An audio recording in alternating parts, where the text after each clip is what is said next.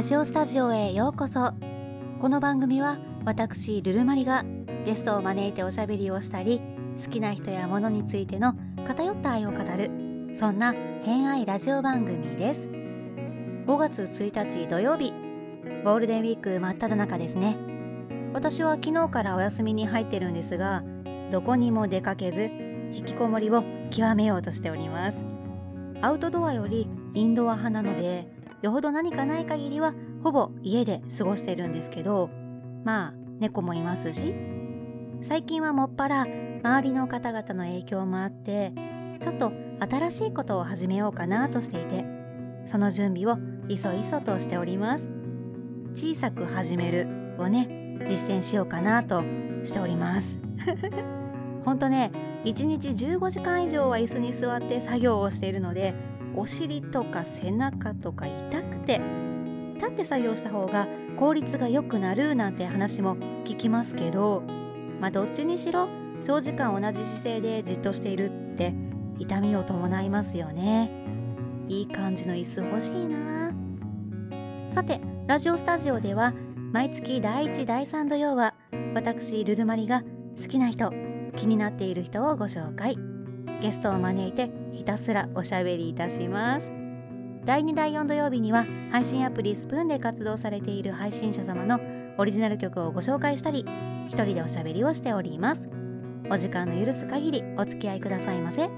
今夜は第1土曜ですのでゲストを招いておしゃべりを。それでは参りましょう。ラジオスタジオスタートです。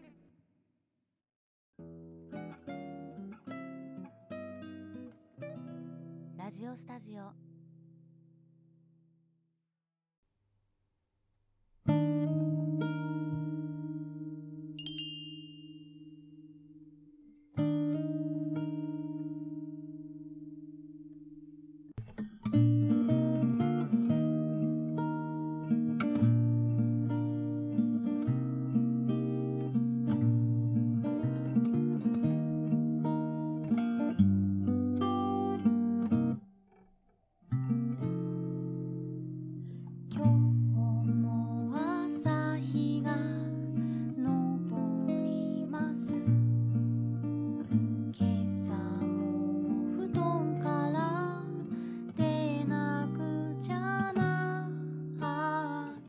お聞きいただいているのは眠たい根岸様でブルースター。こちらは配信アプリスプーンの企画で生まれた楽曲ですね。作詞はルーンバ様。はい。今宵ご紹介するのは配信アプリスプーンにて主にギターの弾き語りで活動されている眠たい根岸様です。彼女の歌声はまるで春風がそよぐ日だまりであったかくて優しい声が降り注ぐゆりかごに揺られているようなそんな気持ちにさせてくれます。きっと一番幸せなお昼寝ってそんな感じなんだろうなぁなんて思ったりもします。現在はお仕事の関係で日本から離れドバイで暮らしており配信もねドバイからされているのでだいたい日本時間で言うと真夜中の2時とか朝方にされています。私はその時間割と活動している時間なのでよく配信にお邪魔してるんですけどもこんな歌声なので寝ちゃいますよね。今宵はそんな根岸様を招いておしゃべり。さてどんな方なんでしょうか？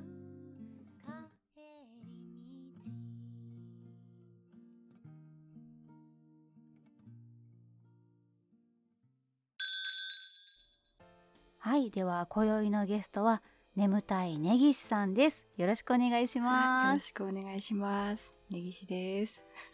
ネギちゃんそっち今何時？えーっと今5時ですね。5時午後5時です。お仕事は何時までなんですか？えーっと普段はだいたい7時とかまでなんですけど、うんと今はラマダンっていうご存知ですか？うんうん何？えーっとラマダンっていうイスラム圏の行事みたいなのがあって、この前ツイッターで。あそうですそうですそうです。あのはいはいはいはい。イスラム教の断食月って言ってあおのー。日が昇ってから沈むまでイスラム教の方々は飲み食いできないんですよね。水とかも飲んじゃダメななんでダメなんですよ。その期間はみんなあの本当は働いちゃいけないっていうルールがあるみたいなんですけど一応それじゃ仕事にならないから、うんうん。あの朝早くから働いて午後は早く切り上げるっていう。へえ日が沈むまでに。そうですね。大体3 2時か3時くらいで終わるところが多いですね。うんうん。えーそんな早いんだ、はい。そうですへね、えそっか今ドバイですもんね。ドバイにはお仕事で行かれてるんですよね。あそうです。仕事で、うんうん。うんうん。ドバイうんに行けって言われて、そう。はいわかりましたみたいな感じで行ったの？そうそうですね。なんかタイミングが良かったのかな？あのまあある日突然私あの日本の本社の方でなんかジムやってたんですけど、うんうんうんうん。そしたらなんか急に今の上司のロシア人の人がいるんですけどその人がこうとことこ来てトントンって言われて急にブワーって英語で喋られて英語で「おーってええみたいな。で私もブワーって英語で返したらなんかうんうんこいついけるぞみたいになってそのまま連行されて「君ドバイって興味ある?」みたいなことになって「あはあ」って言ってそのまま連れてこられました。えー、そうなんですよ。急にドバイに行けって言われてそそうですね。行けちゃうってなかなかだなっていやなんか私もその当時、本当にタイミングが良くてもしちょっとタイミングがずれてたら、多分行ってなかったのかなって思ってて。うんうん。当時あの結婚考えてた人がちょっといたんですよ。ほうほう。いたん去年の去年の夏？夏。去年一昨年の冬くらいまでかな,、なんかいたんですけど、うんうんうんその方とお別れしてあの2日後にその話が来たのであそういうことかなと思ってあるよねそういうのって。あるよね。なんか見てたんかなって思うぐらい。ねタイミングがあるもんですね。へえじゃあまあまあ、背中を押されたというか。そうですね。そうなのかなって思ってます。ドバイ自体は初めて行きました？ドバイ自体は初めてで。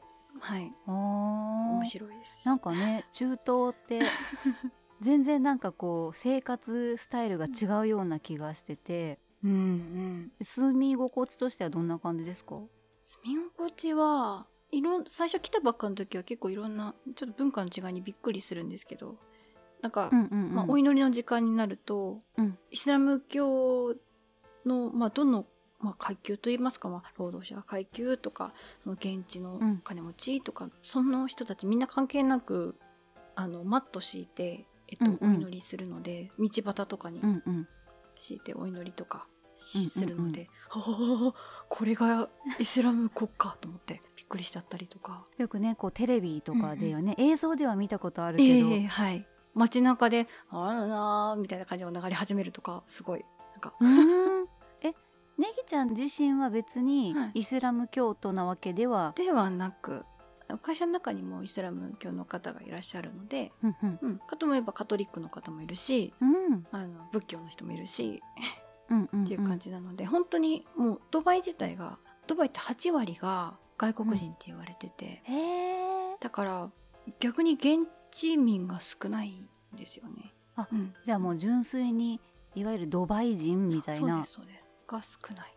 そうなんだ。そうなんだから日本でいう例えばまあ外人さんとか言ったりすると思うんですけど、まあうんうん。外国でもフォーリナー外外国人って言うと思うんですけど逆にうんうん。なんかこっちの現地民の方があだ名っていうんですか？総称みたいなのついてて珍しいから、はいはいはい珍しいんだ。だからエミラティっていう名前で呼ばれてたりとかするんですよね呼び名で。それくらい少ないんですよね。そのさ、うん。そうツイッターで見ててはいなんだっけ？ラそのラマダン？ラマダン。はい。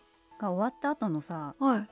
なんかめっちゃ美味しそうなご飯。おお あれもまた面白い文化の一つだと思うんですけど。うんうん。あれは何なの？あれは断食明けというか一日ずっとまあ断食しててうんうんうん。日が暮れたと同時に食べまくるっていう、あの文化があるので そのどんなに細い人でもめちゃくちゃ食べるんですよ、その時は。へえあの席を切ったようにガーッと食べる文化があって。となんだっけ？イフタール。そうですそうです。イフタールって言って、はいはいはいはい。でこの時期はうん普段は例えばディナーが、まあ、1万何千円とかビュッフェ1万何千円、2万円とかするところでも一律で安くなってたりとかするんですよね、何千円3,000円くらいで食べれたりとか。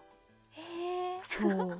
なんか食べ物を分け合う精神みたいなのが、そのラマダン中はみんな強くなるみたいで、うん。企業とかレストランもそれにのっとって安く提供してるみたいなところがあるみたいで、うん。ん。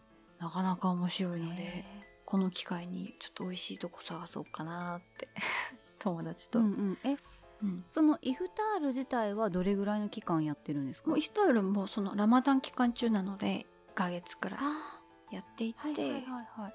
でまたラマダンが終わると1週間、違うな4日5日ぐらいまた休みがあるんですよ。ん？えっと、うん。5日間ぐらい丸々休みがあってその間もまたなんかラマダンが明けたぞみんなで食べようみたいな 時期になるみたいですねその何日か。へえ面白い。はい。へえめっちゃじゃあほんと断食我慢して我慢して我慢して、うんうん。わーって食べるみたいな。そうそうそうそうですね そんな感じ。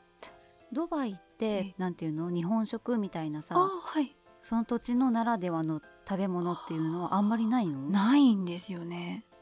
あるっちゃあるのかな。うん中東、うん、全体なのか。例えば、まあ、今コロナ期間中でやってないお店をやってないんですけどあの、うんうん絨毯の上に今みんな集まってその上にビニールを敷いて、チキンとかお米とか、まあ、いろんな食べ物をその上に置いてみんなでその絨毯の上に座って手で食べるっていう、うんなんかちょっと伝統的な食べ方があるみたいなんですよね。それは中東ならではなのかな。ドバイとかサウジアラビアとか。はいはいはいはいはい、うんうん。なんかね旅番組とかではい。よく見かける光景ですよね、そうですねあの白い民族衣装を着た男の人とかが、はい、一緒にお茶飲みながらうん食べながらっていう文化はあるみたいなんですね。本当に機会があったら本当にもう来てほしいです。うん、うん行ってみたい。私海外に一度も行ったことなくて、あそうなんですね。そう日本から出たことがないの。うんなんかねコロナとか明けてもしあれだったら来てくださぜひい。お もておもてなしする。やった。は はは。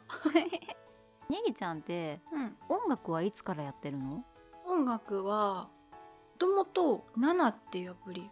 はいはいはいはい。はいそれで歌はカラオケとか好きだったしうん「ナナ」で誰かの伴奏に合わせてうん。歌を歌ってた時期があったんですけど。へえそう。でまあそのアカウントもう使ってないんだけれどうんうん。その歌を聴いてくださるなんか人の中であの一緒に音楽作りませんかって言ってくれた人がいてその人がとても私の声を好きだって言ってくれてうんうん。でそこからまあ音楽のの作り方も何にも理論も何にも分かんない状態でその人はギターが弾けたので、うん。一緒に作詞作曲をするようになってうんうんうん。でその流れでレコーディングとかもするようになってうん。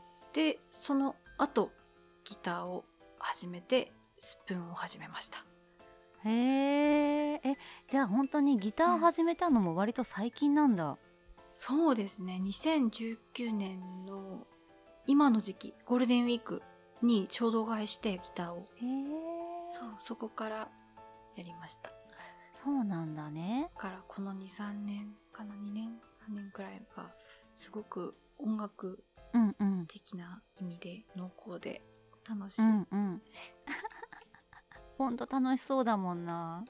うん楽しい。ネギちゃんのさ選曲がまたちょっと古いじゃん、あー確かに。古い曲はでもずっと好きだなーって感じですね。うん、うんうん。うんなんかもともと音数の多い音楽が得意じゃなくて、はいはいはいはい。音にすごい敏感な体質なんですよね私が、ほうほう。ん、ちっちゃい時とか結構ひどくてううん。人混みとかあとは、うんあのバンドの音楽とかうんうん。たかい音冷蔵庫の音、テレビのスキート音とか、うんうんうん。ああいうのを聞くと頭が痛くなったりとかうんうんうんうんするぐらい敏感だったんですよ、え水道の音とか聞こえる？下水とか。めっちゃ聞こえます。わかる。あわかりますか？そうそう私もう聞こえるの。あじ地鳴りじゃないけどゴゴゴゴゴっていう音が聞こえるあの水が流れる音とか。あそうそうそうそうそう。え聞こえるよね。え聞こえる聞こえる。そうそう普通になんか別に洗濯機回してるとかそういうことじゃなくて。じゃなくて。聞こえるよね。わかる。そうそうそう。寝てる時とかもうん、枕に耳当ててたらうん、地面からの音というか。そうそうそう。なんかね。なんて建物が吸い上げる音じゃないけどなんかゴゴゴゴゴゴゴって音がずーっと聞こえてたりとか。そうそうそうとかなんかそう。あるよねそのテレビのさ変なモスキート音じゃないけどなんか消してるはずなのにそう。電波の音みたいなさ。そう。わあるよね。わかりますめっちゃ。あルルマリさんもなんだ。これなんか普通じゃないって言われたよなそう。らしくて。うん私もだからずっと自分のこと頭おかしいって思ってた。私もそうなんですこのままじゃ生きていけないって私小学校の時に思って。私多分うん。あのちょっとさちょっと前にうん。一瞬話題になったさ繊細さんってわかる？HSP だ。えそうそうそうそうそうう。んうんうんうんそうもろあれなの？私もモロあれなんです。あーすごい。えー、あわかる。じゃあえだったら本当に幼少期めっちゃしんどかったと思う、いやマジで本当毎日泣いてましたそれで。ね私はその物音とかもそうなんだけどうんこう人の感情とか、あーそっちか。うん、そっちの方がまあ環境が環境だったせいかもしれないけど、うんうんあーそっか。まあ今もその気はあるんだけど。うんうん。子供の時よりはでもやっぱり。うん、だいぶねこう社会で揉まれるとさうんうん。割と鈍感になるというか。なってきますね。そうそうそうそう、やっぱりね幼少期はうん全部聞こえるからさうん。わかんない。これ極端かもしんないけど人の心の声が聞こえるぐらいのあそうなんだ。勢いなんか。えそこまでだったんですね。そうそう。いやそれは多分ただの私の思い込みだとは思うけどああそっか。そうそう。なんかそういうのはすごく過敏だったからうん。それがね実際の音の方がよく聞こえるってなるとうん。いやもう多分耐えられないと思うこのままじゃ生きていけないって思ったのが小学校ぐらいだったんですけど。うんうんうんそう。でさっきのあの古い曲とかうん。うんおとなしめの曲。本当に最初はギターも聴けなかったんですよね私は。あうん。ギターの弦金属を弾く音あうん。の細かい部分でちょっとそこの部分がどうしても自分の中で嫌で許せなくて。うんうんうん聴けなかったけれどでもなんか安心する音楽っていうものがあってうんうん。それが古めの音楽だったのかな。うんうんうん。多分当時の私が「うっせぇわ」とか聞いたら多分頭おかしくなってたと思う。確かに。多分ダメだった。ボカロとか多分聞けなくて。うん。うん。ガチャガチャした感じの曲とかね。うん。私匂いも敏感なんですけど音と匂い、うん。うんうん例えばコーヒーの匂いとかも苦手で、コーヒーの匂い今は大丈夫なんです。今はもう慣れた。から大丈夫なんだけれど、コーヒーの匂いってすごいいろんな香りが混ざってるってうん本当に複雑な香りっていう風に聞いたことがあってそれで、うんうん。あって思ったのが複雑なものであればあるほど嗅いで混乱しちゃうんですよね、あだから香水も苦手だしあはいはいはいはいでも柑橘系の匂いとか大好き。お茶の匂いも好きなんです。なるほどね。人工的になればなるほどうんやっぱり混じってくるからうん。正解がわかんないのか。そう。頭の中で混乱してるって気づいたんですよね。そう。だから音楽でも一つの音であれば、心地よくその一つの音をすごい分析して聞くんだと思うんですうんうん。ちょっとしたことでも気になっちゃうから。うんうん。でもいろんな音が混ざって一つ一つの音が綺麗なはずなのに総合して聞けないっていううん。ことだったと思うんですよね、うんうんうん。そうそうそう。だからなんか比較的シンプルな音を好むようになってうん。であれば古い方が好きだなって歌詞とかにうん。没頭できるなって思って聞いてたんだと思います。へえそうか音に過敏だとうん。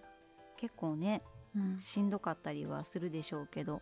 うんそうですね。それで悩んでたな。なんかそれを自分で直さないと本当に生きていけないと思ったから。うんうん。なんか荒療治じゃないけどなんて言うんですかね、で高校に入って例えば軽音とか入ってみたりとか自分絶対聞かないんですけどい 入れないんだけど入ってみたりとか、うんうんうん。大学で居酒屋でああえてバイトしてみたりとか。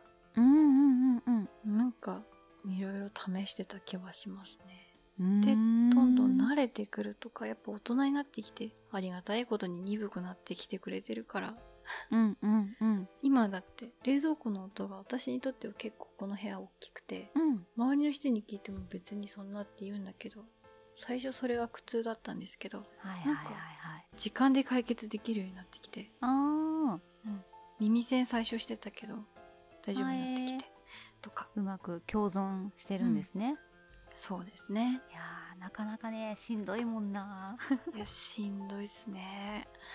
私あの、うんうん。狭いオフィスとかだったらうん。例えば部屋の中に6人ぐらいうん。ぐらいだったら誰がどこで何喋ってるかは大体分かって全部聞こえる。あーわかる。わかります。聞こえちゃ聞こえるよう。ね地獄耳って言われるとあれなんだけど。うん。地獄耳だと思うな、自分でも わかる。そうそう。だからみんな分かってると思っててその当時は。うん。もうだから部屋の中にいる人が今誰が誰と喋ってるとかうん何に取り組んでるとかどういう案件が今どういう状況でとかあの電話の相手は誰でとか、全部分かっててうんなその上で業務してたからうん。逆になぜ君は今私に話しかけるんだい？みたいな とかえ今あの人に話しかけたらダメじゃない？とか。なんかそんな風にずっと思ってて。今じゃない？とか。えたまになんかそうそう。そう自分が向こうでなんかしててあこれ今必要だろうなと思ってパッてこれ置いたら「え何？怖い」みたいな。そうそうそうそうそうれたりとか「え？みたいな「だって言ってたじゃないですか。そうそうそうそう。ねえ今。あるある。サンプル番号8番必要になるみたいなこと言ってたじゃないですか」みたいな「え？みたいな。そうそうそうそう 怖い」って言われたりそうなんかエスパーみたいなことをね、うんうんそうでもなんか自分としてはそれが普通だったからうん。みんな聞こえてるもんだと思ってたけどうんうんあ全然ちゃうんやみたいな。いやルルルさんのが多分すごいめちゃくちゃ強いんだろうなって思いますねそれは。私多分ちょっとだけあるそれが。ちょっとだけ、うん。なんかそれはすごい 思ってたから、人よりちょっとだけある。うん、正直その多分ガチャガチャしたところはそれで苦手だったりもするし、あまあ、今はちゃんとこうシャットアウトするなんていうの？うん。手法を覚えたから。はい。そのとんがってた時期は。あもう何？むき出しの。あはい 感性むき出しの感性むき出しの。うん。大変だったけどもう今はもうなんかちゃんとピシャってこう閉じるように。そうなんだ。今最中です。まだ、ん。ピシャではできない。うん。最中で。そうね私もだってそそれ多分30手前とか30なってすぐとかそんぐらいだったから。その頃まではそんなとんがってたから めっちゃ怖かったと思う。ちょっと数年前の自分とか考えるとめっちゃ尖ってました。本当にウニみたい。ウニウニ。ウニウニウニ。ウニウニ。まあ自分それで自分を守ってたのかな？うん。ねかもしんないよね。かもしれないですね。ううん。んちょっと綺麗めに言うと。えでもなんか仕事楽しそうだから。そう毎日戦争だけど楽しいですよ 毎日戦争ですよもう。本当にすごいんだから。あえー。え何がそんなに大変なの？いやーもうい異国籍の人たちが集まるとですね、うん。もう育ってきた環境も違うからセロリ、うん。セロリ。セロリ。セロリ。セロリなど。もうセロリセロリセロリセロリセロリセロリ。もうねなんかやっぱり人ってまあね私の中で思ってるのは暇すぎると暇になっちゃうとうん。あのトラブルを起こしたがるというかドラマを作りたがるものだと思ってて。うん。あると思うのそういう性質が。うん。あると思本う来。あると思う、うん。それ。で、まあ、私はお母さんみたいなね職場でお母さんみたいな役割だって自分で思ってるんだけれどもうん。なんて言うんだろう。あのートラブルを持って来られた時にうん。頼って来られるのは嬉しいんだけど相談の段階で持ってこられてでまたこっち側からも相談の段階で持ってこられてってなって結うん。局君たちはどうしたいんだいっていう ことをあのすごい海外ならではのアグレッシブな感じではえー。もうみんな見てオンステージパフォーミングな感じでみんな来ちゃうので、そうなると誰よりも冷静でいなきゃいけないしうんうんうん。かと思えば向こうで「通訳お願い!」って言われて走っていったりとか 病院なのでうんうん。病院の私は、えっと、管理経理、うんうん。再人事とか、うん。全部やっているから休館とかうんうんうん。倒れたとか。うんうんうんうん。あコロナっぽい人が入ってきたとか。うんこっちの政府はすごく規制が厳しいので、うん。その政府に対する政府とのやり取りとか銀行とのやり取りとか、そういうのとかも、はいはい。もう日々何かしら起きるから。戦争。戦争。うん。さあ面白いです。でもいいね。そうやってやりがいがあるっていうのは。うんうん。やりがいはうん。とてつもなくあるかなと、うんうん。なんかポーンって投げられてなんかポーンって来たけれどうん。案外私の働き方にも合ってるのかなと。うんうん。ありがたい。うん。そうですね。今作ってる曲があってあの最初まあ枠に来てくれてる方が、えっと、寝られない方とかがいたっていう経緯もあってうんあの睡眠導入ソングを作ろうと思ったんですけどおう。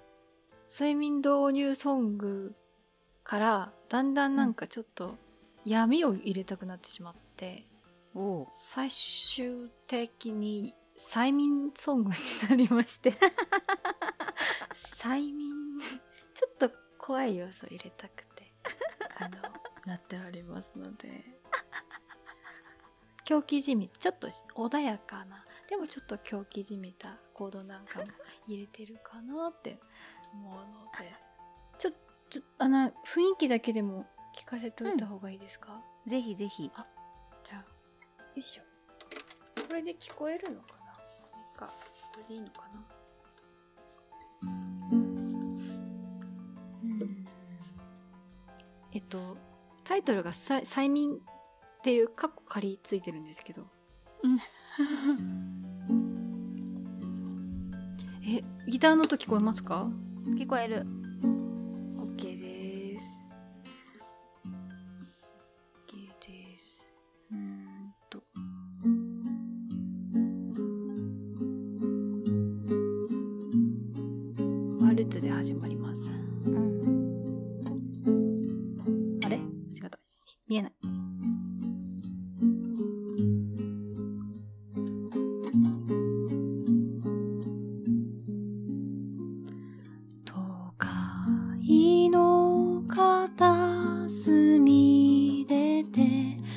天井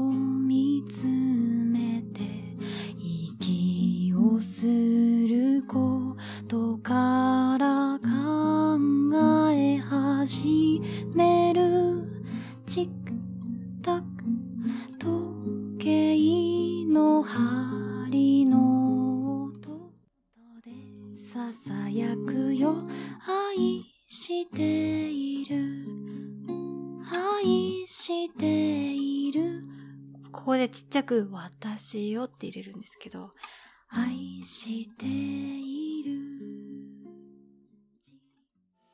うん。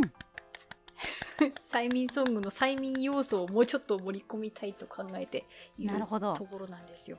ちょっとなんか都会の片隅で天井を見上げて眠れない男性をイメージしてるんですけど、うんうんうんうん。でえっと最初は時計の音でチクタクチクタクさいすなんか睡眠導入されていってうん。で夢を見て星空が広がってっていう流れから、2番でなぜか目の前に振り子が出てくるんですよ。うんうんうん。右左って出てきてその振り子。でまたそれで男性は眠るんですけど、うん。で「目覚める合図は」っていうフレーズとかが出てきててうん。実はその知らないうちに誰かが彼に催眠をかけてるんですよ。枕元で。で枕元で支えてるんです耳元で「うん。愛してる。愛してる。あなたは私を愛してる」っていう催眠をかけているっていうちょっと不気味な歌です。ホラーなんだわ。ちょっとホラー入れたくていう曲をちょっと作りかけているので ちょっとどうにか明日で完成させようと。はいというわけで収録中におもむろに新曲を弾き始めたので流してみたんですけどもどうやら新曲ができたようですね。今回も3時間以上話してたんですけど日本時間の夜10時ぐらいから収録を始めてまあ結構ねやっぱり踏み込んだ話をしたりもしてまあでも話しててちょっとねうっすらと感じる彼女の最古な香りというか、あ、ただものじゃないんだな、この人っていうのは、やっぱりね、ちょっと感じ取りましたね。配信にお邪魔しても、だいたい穏やかに歌ってるんですけども、ちょいちょいね、選曲の様子がおかしかったりもするんですよね。うん。新曲も睡眠導入というよりは催眠？振り子を見つめながら耳元でささやかれて気づけばあら雨が降ってきましたね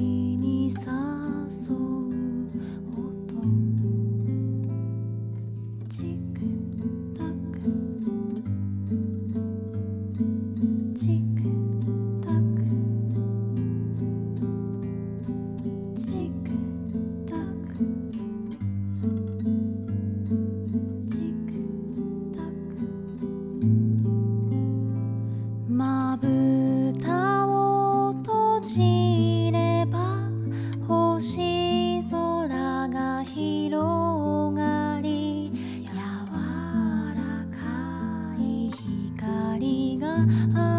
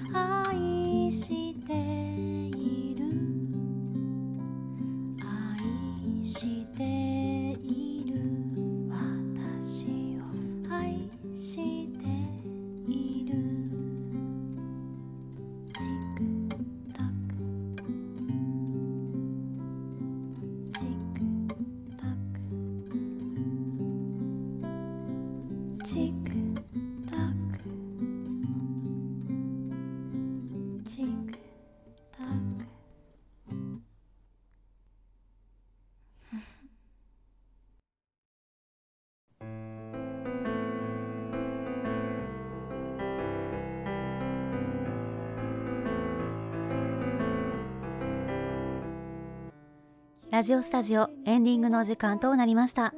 先週のラジオスタジオに感想コメントスプーンギフトこちらは投げ銭ですね。をいただいております。パセリ様夏様ソラリス様サバミソ様眠たいネギ様奮い立つのなめちゃんにて様ありがとうございました。コメントやギフトは番組制作の糧とさせていただきます。奮い立つのなめちゃんにて。本日ご紹介した眠たいネギジさんの楽曲は配信アプリスプーンにて視聴できます。新曲のタイトルが催眠のワルツだったんですけどなかなか危ない曲でしたね。ネギちゃんの新たな一面に翻弄されています。やっぱな私の周り変な人多いんだよな。うん。はい、ここでお知らせがございます。ラジオスタジオのエンディング、そして BGM を担当してくださっているサバミソ様の CD、アルバムですね。こちらがなんと完成いたしました。現在、サバミソさんのツイッターにて予約受付中となっております。サバミソファーストアルバム、フェノメノン。私も予約しております。詳しい情報は彼女のツイッターをご確認ください。必聴ですよ。ラジオスタジオでは流してほしい曲のリクエストを募集しております。スプーンで活動している配信者様のオリジナル曲に限りますが、楽曲の使用許可は私が直談判いたします。もしこの番組をお聞きのあなたの中に、この人のオリジナル曲おすすめですというものがございましたら、番組公式ツイッター、固定ツイートにあるリクエストフォームにてお寄せください。ツイッターアカウントは、アットマーク、R アンダーバー、RADIO、STUDIO、最初の R のみ大文字です。アットマーク、R アンダーバー、ラジオスタジオ。あなたからのリクエストお待ちしております。それでは、今週もあなたが優しい気持ちでいられますように。ここまでのお相手は、ルルマリでした。またお会いしましょう。